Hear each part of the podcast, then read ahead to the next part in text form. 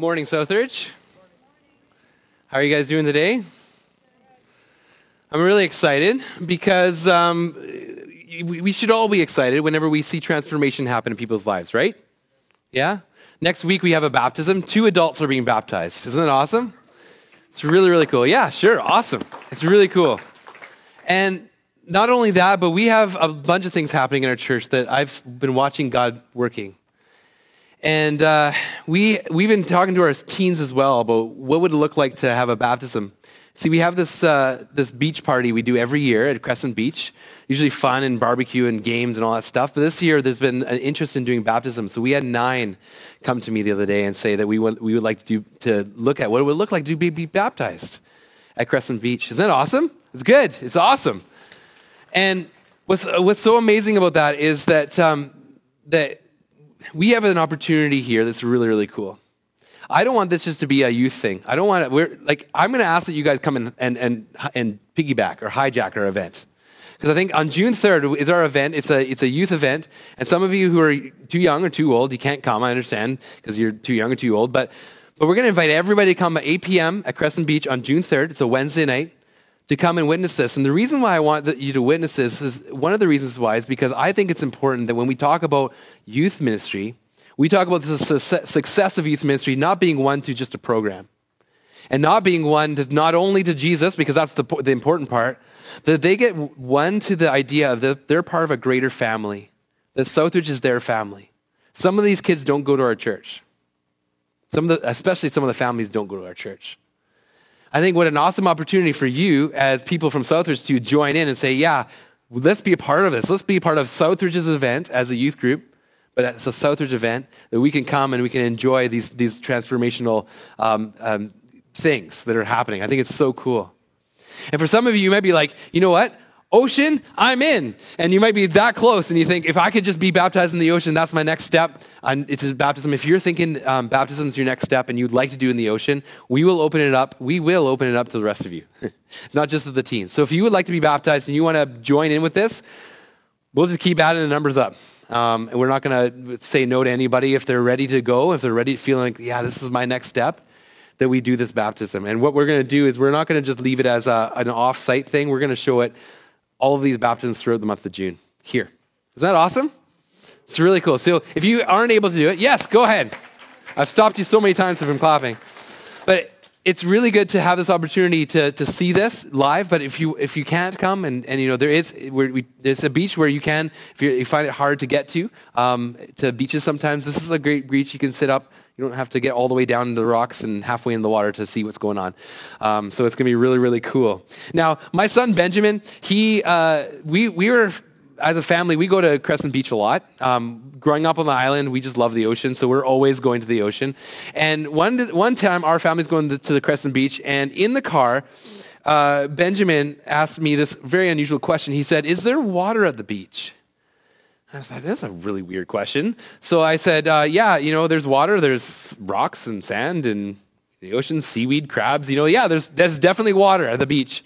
And, he's, and you can see him kind of thinking through this through. And then he says, he says, well, I, okay. See, he's five at the time. I want to get baptized. I'm like, oh, man, okay. He's never talked about this before. This has never happened before. He's never talked about it. He, is, he did accept Jesus. So he's had that done already. So, but Christy and I were really wrestling through, like, five is really young. We're not opposed to doing anything crazy for God, but at the same time, we, we, we haven't even talked to him about this stuff. So we'll have to talk to him about this. So we, I said, you know what, Benjamin, I love that you want to get baptized, but right now, there's not going to be any baptisms today. Um, so he's just turned six, and um, you can see like he's trying to wrestle this through, and he gets this frown on his face, and in which he, he mutters in a kind of growly voice under his breath, he says, I'm going to do it anyway. so if it's you that don't let me stop you from being baptized if, you're, if this is you um, because maybe this is your time. Maybe god's tugging you to be like yeah you know what? This might be an opportunity for you to, to, to do this. Um, man i'm going to have a tough, tough time when he's a teenager but uh, so don't let me stop you. If you want to talk to, uh, to Kirk or myself, Brent's going to be away at that point on sabbatical. But if you'd like to talk to one of us, we would love to talk with you about what that next step would look like for you. So, into our sermon now. And uh, I want to ask you this question Have you ever risked your reputation for something crazy? Have you ever been associated with people and, and someone said something because of association and it shocked you what they said? You know, just a little while ago, I was with some of our teens in our church, and we were at an event, I think, somewhere, or maybe just hanging out. I don't remember what we were doing, but we weren't here, and we were walking around, and, um, and we were being probably laughing and joking and being silly, but um, comes, comes the territory. And this is happening, and then this, this older lady comes up to us and says, Oh, you young people. And something about us being loud. And I thought, Young people, this is awesome. I'm a young people. And uh, obviously, she didn't see my receding hairline, so yeah, you're probably thinking, what, a line? It's not a line anymore, Wes. Oh, man.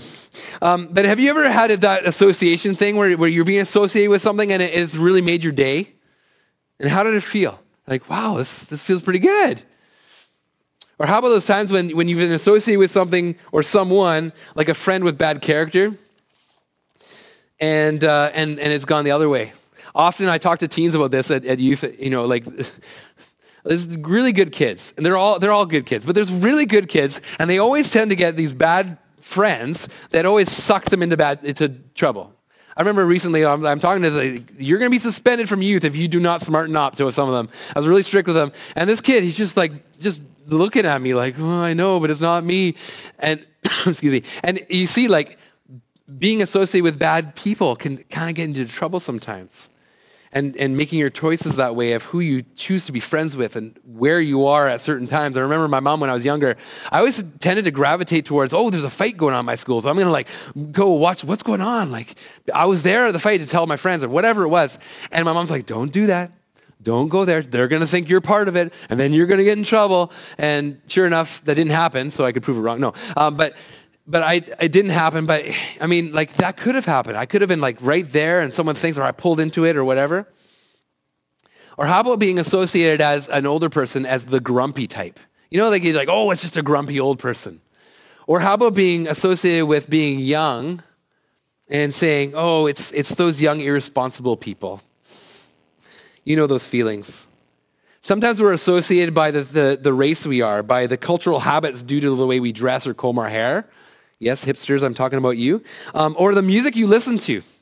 The music you listen to, the shows you watch, the sports you're into, the cars you drive, the area of Langley you live in can associate you with, with something.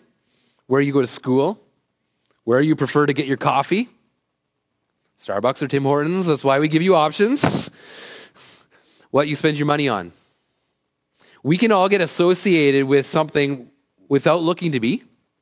And we can also be associated with stuff with, that we're trying to be. We, I, we have a kid in our church that um, shared me this story. Um, he's 10. And he shared me this story about how he was so excited. He got Camp Qwanoes was here the other day. You remember seeing them in the in the foyer, and he's got these little tattoos, these temporary tattoos. Don't worry, they're not all permanent. I wouldn't let that happen to my kids, but you know, I'm just joking. Um, but he, we got these ta- uh, temporary tattoos, and he says, I'm going to give this to all my friends because I want them to come to camp. And he's excited. And so he's telling me, telling me this story, and so he brings it to this group of friends, and he's got one kid that's a Christian, the rest of them aren't. So he comes up to me, he's so excited. He's just, I want to tell them about camp, and I want to get them to come to camp. He knows that, that, that at camp they're going to hear about Jesus. And so as he goes up to this, this first friend, this first friend comes up and says, What is this? Is it religious? Because if it's religious, I don't want anything to do with this. And he's tense. He's just certain, like, oh man, he's just hurt. Like this is his friend. He's excited about camping, excited about Jesus. He's trying to just do something. And I, I don't want to debate whether or not it's a religion or relationship with Jesus. I don't think that it really, like, the, the point really is that he was hurt because he was associated with Jesus. Now he's labeled as a Jesus follower to that friend. Guaranteed. If he didn't know before, he now knows. If it is religious, somehow he figured out that it might be religious and therefore that this is where he's at and he didn't want any part of it. We're going to look at a story in the Bible about Joseph of Arimathea and how he was associated with Jesus and how he stuck his neck out to, to show that in a, in a huge way. So let's, uh, let's pray and let's uh, get into the word. Let's pray together. Jesus, we come before you and ask for you to help in transforming our hearts through your spirit. Thank you for this story we will read today. We pray that What Joseph did for you after your death will encourage and inspire us to follow you more closely in our lives. In Jesus' name, amen. So if you want to turn your Bibles or flip up, open your phones to Matthew 15, um, this is uh, 42 to 47. I'm going to read this for you, and you can follow along if you like. So Matthew 15, 42 says this It was preparation day, that is, the day before the Sabbath. So as evening approached, Joseph of Arimathea, a prominent member of the council, who was, him, who was himself waiting for the kingdom of God, went boldly to Pilate and asked for Jesus' body. Pilate was surprised to hear that he was already dead. Summoning the centurion, he asked him if Jesus had already died. When he learned from the centurion that it was so, he gave the body to Joseph. So Joseph bought some linen cloth, took down the body, wrapped it in the linen, and placed it in a tomb cut out of rock. Then he rolled a stone against the entrance of the tomb. Mary Magdalene and Mary, the mother of Joseph, saw where he was laid. Now, after doing some research into this, preparing for this message today, it's really interesting. One of the commentaries says that, that this is like the lull in the storm. When I think of the lull in the storm, I think of the eye of a hurricane. You know what I'm talking about? When you have like, there's the fierce, like crazy, this is awesome, this is crazy, this is this powerful thing. And then you have this dead calm in the middle.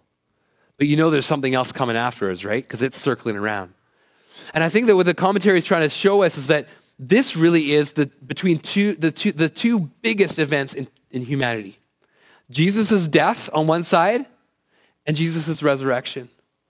And I think if we view it as that, this is a huge event, but we're stuck right in the middle of this lull in the storm, or the eye of the storm, where everything seems to be calm, and we and we see that, hey, this this is interesting. There's still things going on.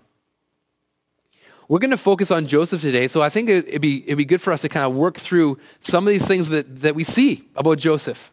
If we're going to figure out what happened with Joseph, let's see what he says. So here's some of the things. So the first thing we hear is he's Joseph from Arimathea, so got to be a town or region in the area. He is a prominent member of the council. Interesting. So he's, he's, a, he's a Jew, he's a part of the council. He was waiting for the kingdom of God. Even more interesting. He's anticipating God's kingdom. He was tuned to looking for this. He also went boldly to Pilate for, and asked for Jesus' body, which this is key for what we're going to talk about later. He took care of the burial needs of Jesus, which any devout Jew would do, is they would make sure they don't defile the Sabbath, make sure the body's not hanging there over the Sabbath. So take the body down, care for it, do what's needed. And lastly, oh wait, oh, and the other thing is that is the, the, the tomb cut out of the rock. He had a tomb. He had possession of a tomb. If you had a tomb, you likely had money. You had had enough wealth to be able to buy the tomb, and, and, it, and, and it, was, it, was, uh, it was something that, that was in his possession. But lastly, this is, this is interesting. I don't know if you caught this, but either he was very, very, very, very, very strong, or he had helpers, because that's, that stone, to roll that in there, I don't know. I've tried to roll stones before. But you imagine, okay, he's got to be, and one of the Gospels actually talks about Nicodemus being there, and possible that the, if he's wealthy, he had some servants and, and, they, and they were able to, to help him roll that stone. Now, continuing on this, in this passage, there's other things to note. Pilate, being surprised, wasn't surprising. Jesus died way sooner than most people. He willingly gave up his life. I think that's really important to see there, that he willingly gave up his life. He chose when he wanted to die. Often, when criminals died, they break the legs. His legs weren't broken, not a bone was broken in his body. So, when these criminals, um, often criminals, were, had their legs broken, that was to speed up the process so that it wouldn't last, because this could last for days. They also interesting that it took, it took Pilate um, him to go to a centurion to be able to figure out. He didn't trust Joseph. He went to the centurion to say, "Hey, is this true?" And after he heard the centurion say, Yes, this is true, then he said, oh, oh, okay, then, Joseph, you can take it. Which is unusual for them to not give it to a relative. But here he is.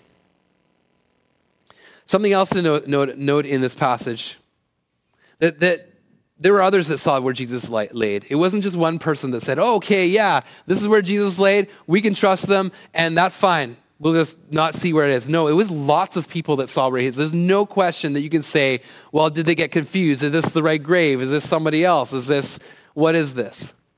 Actually, it's down the street where he got buried. This isn't the, this isn't the issue. The other interesting thing is that there were women involved, and Mark purposely does this. He purposely makes sure of this, and I think that's interesting because when you look at um, at this time in the world, women's women's testimony was disputable.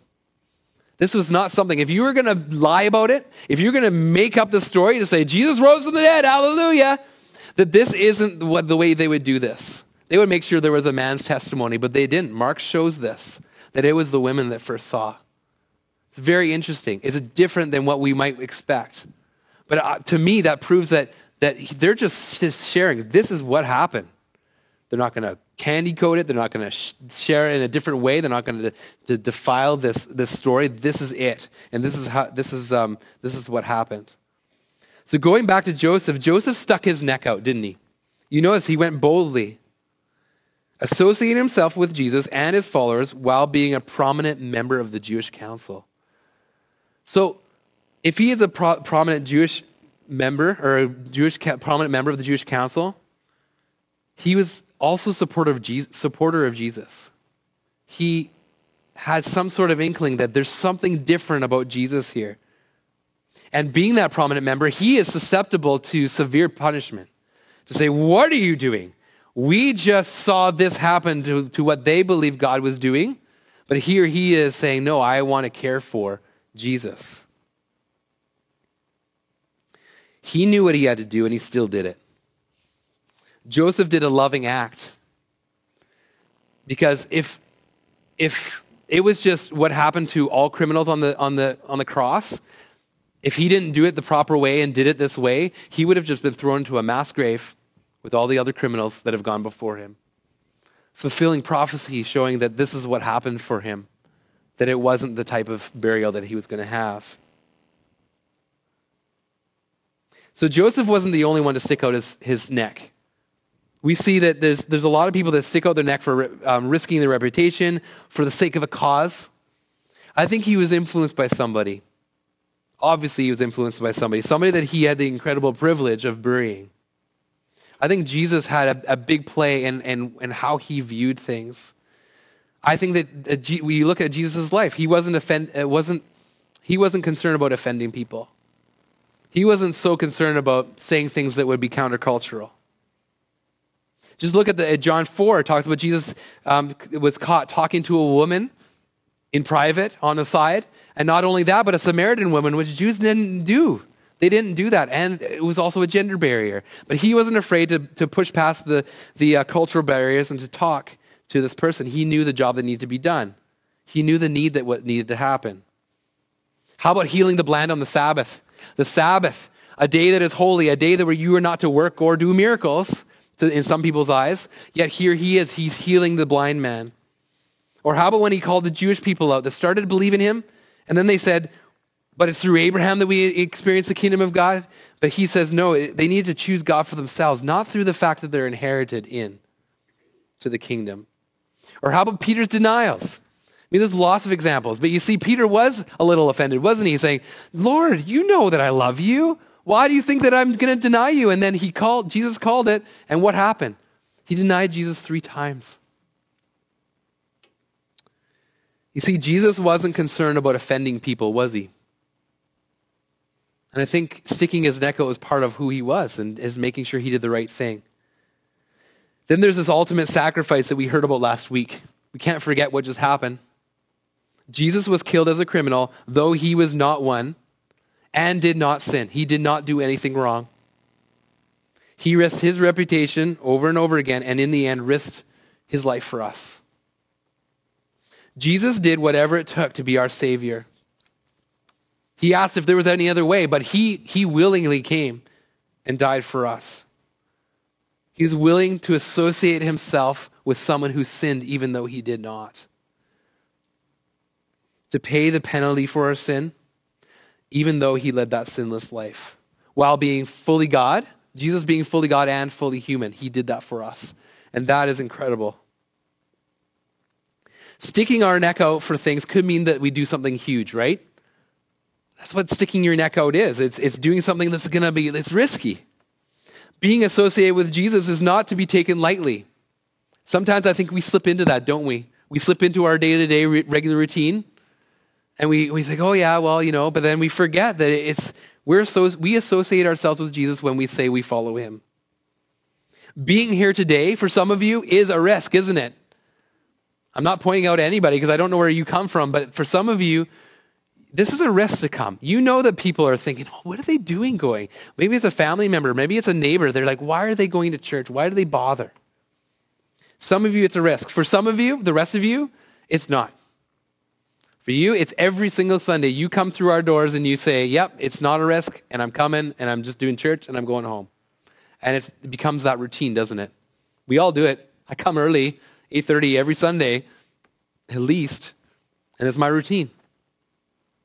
And we all get stuck into that. Risking our lives doesn't mean that we're going to need to die on a cross. But on, in Colossians 3, verse 3, puts it this way that we who believe in Christ have died, and our life is now hidden with Christ in God. Isn't that amazing? That's what's available for us when we follow Christ. Mark 15, 43 says that Joseph went to Pilate boldly to ask for Jesus' body, which could have ended badly. Joseph could have been punished as a member of the Jewish council. Being bold and sticking out your neck for Jesus might mean that it won't turn out well. There was a fellow student, and you can see in the drawings um, above me, there's a fellow student I knew in high school named Matthew. And he was surprised. I was surprised because he, he wanted to be the student body president or something like that. And I hadn't heard him say five words. But I remember being, him being called up in front of the gym the, the uh, bleachers pulled out from the wall. He started his speech of who he was and how he hoped to be elected. Just when I thought, we all thought, he would start to list off a bunch of things that pertain to school and future, he decided he would take the opportunity to share how everyone in the room needs to repent of sins and turn to Jesus. It was my grade 12 year, and I had only recently turned to Christ. Watching the other students, and most memorably the vice principal, laughing as he put his hand to his mouth to shield his reaction, this vice principal, and then taking the mic away from Matthew, I felt so bad for him. Matthew stuck his neck out, and I don't think we can get too caught up in, in the debate whether he should have said that at that point or that sort of thing. But I think what's really interesting is about this story about Matthew is that he associated himself with Jesus and really didn't care what people thought. And that is incredible because that's something I couldn't have done in, in high school. There's also another story that I've got about a time when I was leading worship and I had recently again turned to Christ. I was about 18 and I remember that feeling when I'm leading worship, I'm in the middle of the stage and all of a sudden my frenemy, yes, my frenemy, my friend that's also an enemy and also a bully comes in on, the, my, on my left. And I remember watching Mike coming in with his girlfriend and I thought, what is he doing here? Who does he think he is that he comes in here? He is not a follower of Jesus. And I remember he came in and, and, and I, was, I was wondering what was going on. And I heard later that his, his, his girlfriend made, made, encouraged him to come to, to church to try it out because she didn't go either. But I remember that feeling, those weird feelings that I had inside. But, and one particular feeling was that I hadn't told him that I had turned to Christ. I don't have that great of a friendship with him, but I knew him quite well. And I was caught with that feeling of, okay, cat's out of the bag now. When I'm leading this hymn called My Jesus, I Love Thee, I'm not hiding anything, am I? It was a weird feeling. I couldn't hide it. I was now associated with Jesus and his followers because I'm here. I'm, I'm leading worship at this church. So, how about you? Sometimes you need to be bold and sometimes you need to risk your reputation. But being bold, now hear me out, being bold for Jesus will never risk your relationship with Him. Being bold for Jesus will never risk your relationship with Him. That is an awesome promise.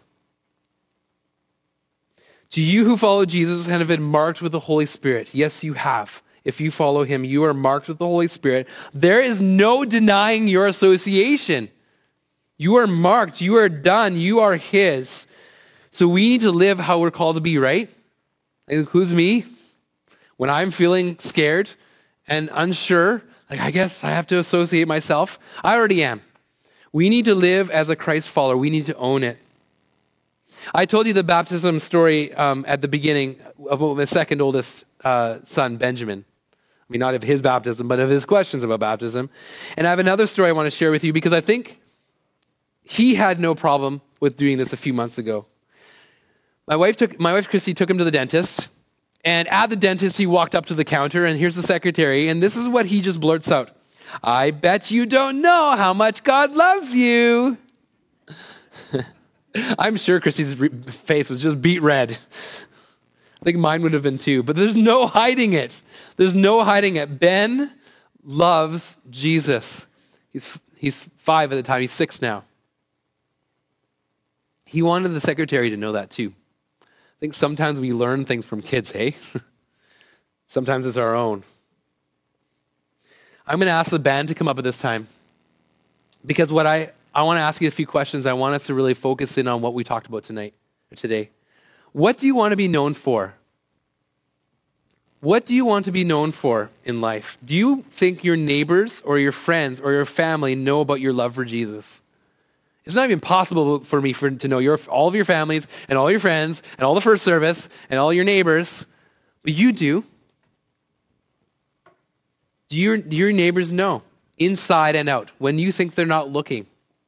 Sometimes peeking in your window. You may not even realize what you're, what you're talking about with your, with your spouse or your kids right in front of your door. Is your life so similar to a life not lived for Jesus that there isn't a difference? I don't know. Is that true for you? Think about this. For those of you who don't follow Jesus, I'm going to speak to you now because I know that there are some of here. I'm sure there's some of you, of you here that feel this way. I know that there's got to be somebody in this room that has that feeling when you have that, when you look like I want to associate myself with Jesus, and then you look at other Christians you say, I want Jesus, but I do not want that. And what I'm going to say to you is, I understand because I once was a non Christian, and I think that it's very understandable that you may feel that way. And the reason why I feel that you can is because um, that it, it's okay because Jesus is perfect, but followers of Jesus aren't. And I put the blame on me too. That followers of Jesus aren't perfect. They will disappoint you often. I will disappoint you often. It's just going to happen. I'm not perfect. I'm going to fall short. They're going to fall short. However, from what I've experienced with Jesus in the last 19 years of my life, yes, I know that because I remember it was the day, I wrote it down, May 19th, or May 11th, I mean, of 1996, which is funny because of my, my anniversary.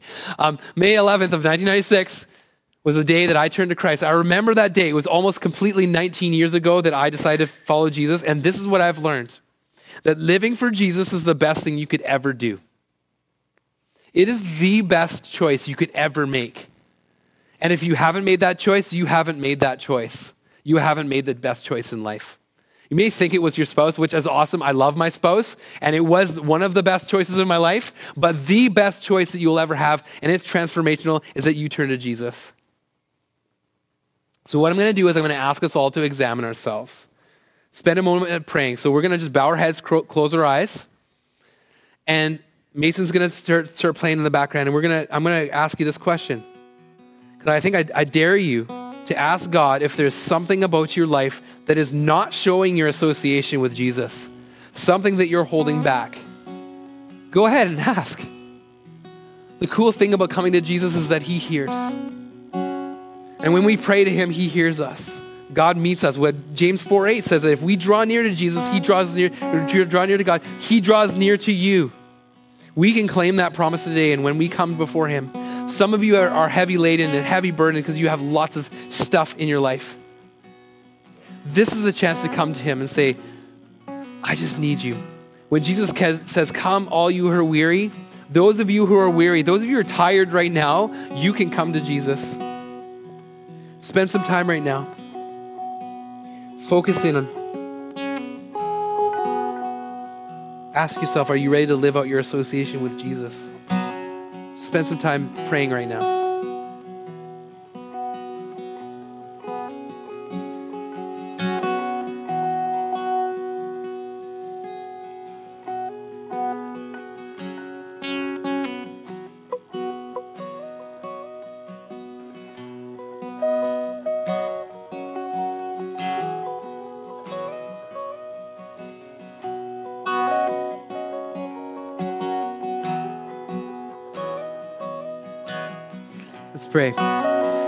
We want to be known for be, being people that follow you. We boldly ask that you will give us opportunities to be known for being associated with you. We pray for boldness like Joseph, knowing pe- that people need your hope. And I pray for the privilege of risking our lives to not caring about what people may think, say, or do. And God, I know that what, by me praying this, I know that what might happen is that their lives will be wrecked because now they've got these opportunities and now they have to decide. But I pray that we do see this in our church. I ask that what you will work in us in a way that your great name will be priority number one. And not only priority number one, but priority only that everything else is secondary. Give us strength and courage, we pray. In Jesus' name, amen.